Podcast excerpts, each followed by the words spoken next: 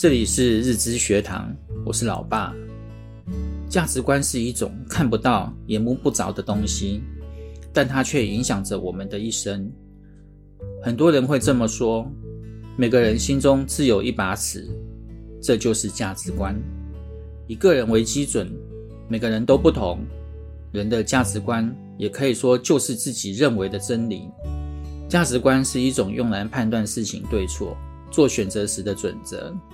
对好的或不好的事物评断的一种标准，对一件事情可以做或不能做的标准，就是一个人的价值观。不同的价值观会表现出不同的行为模式。价值观也可以说是一个人放在心中的原则，在面临抉择时的一个依据。所以，价值观会影响一个人去从事某些行为，例如。诚信的价值观会让你坦诚面对一切，呈现事实的真相，提高自己的信任度。纪律的价值观会让你一切依规定行事。价值观也是会改变的，你的价值观可能因为某个人或一件事情而改变。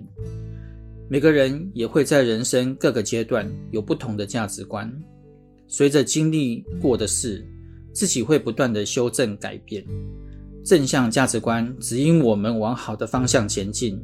价值观决定你将成为什么样的人，以及过什么样的生活。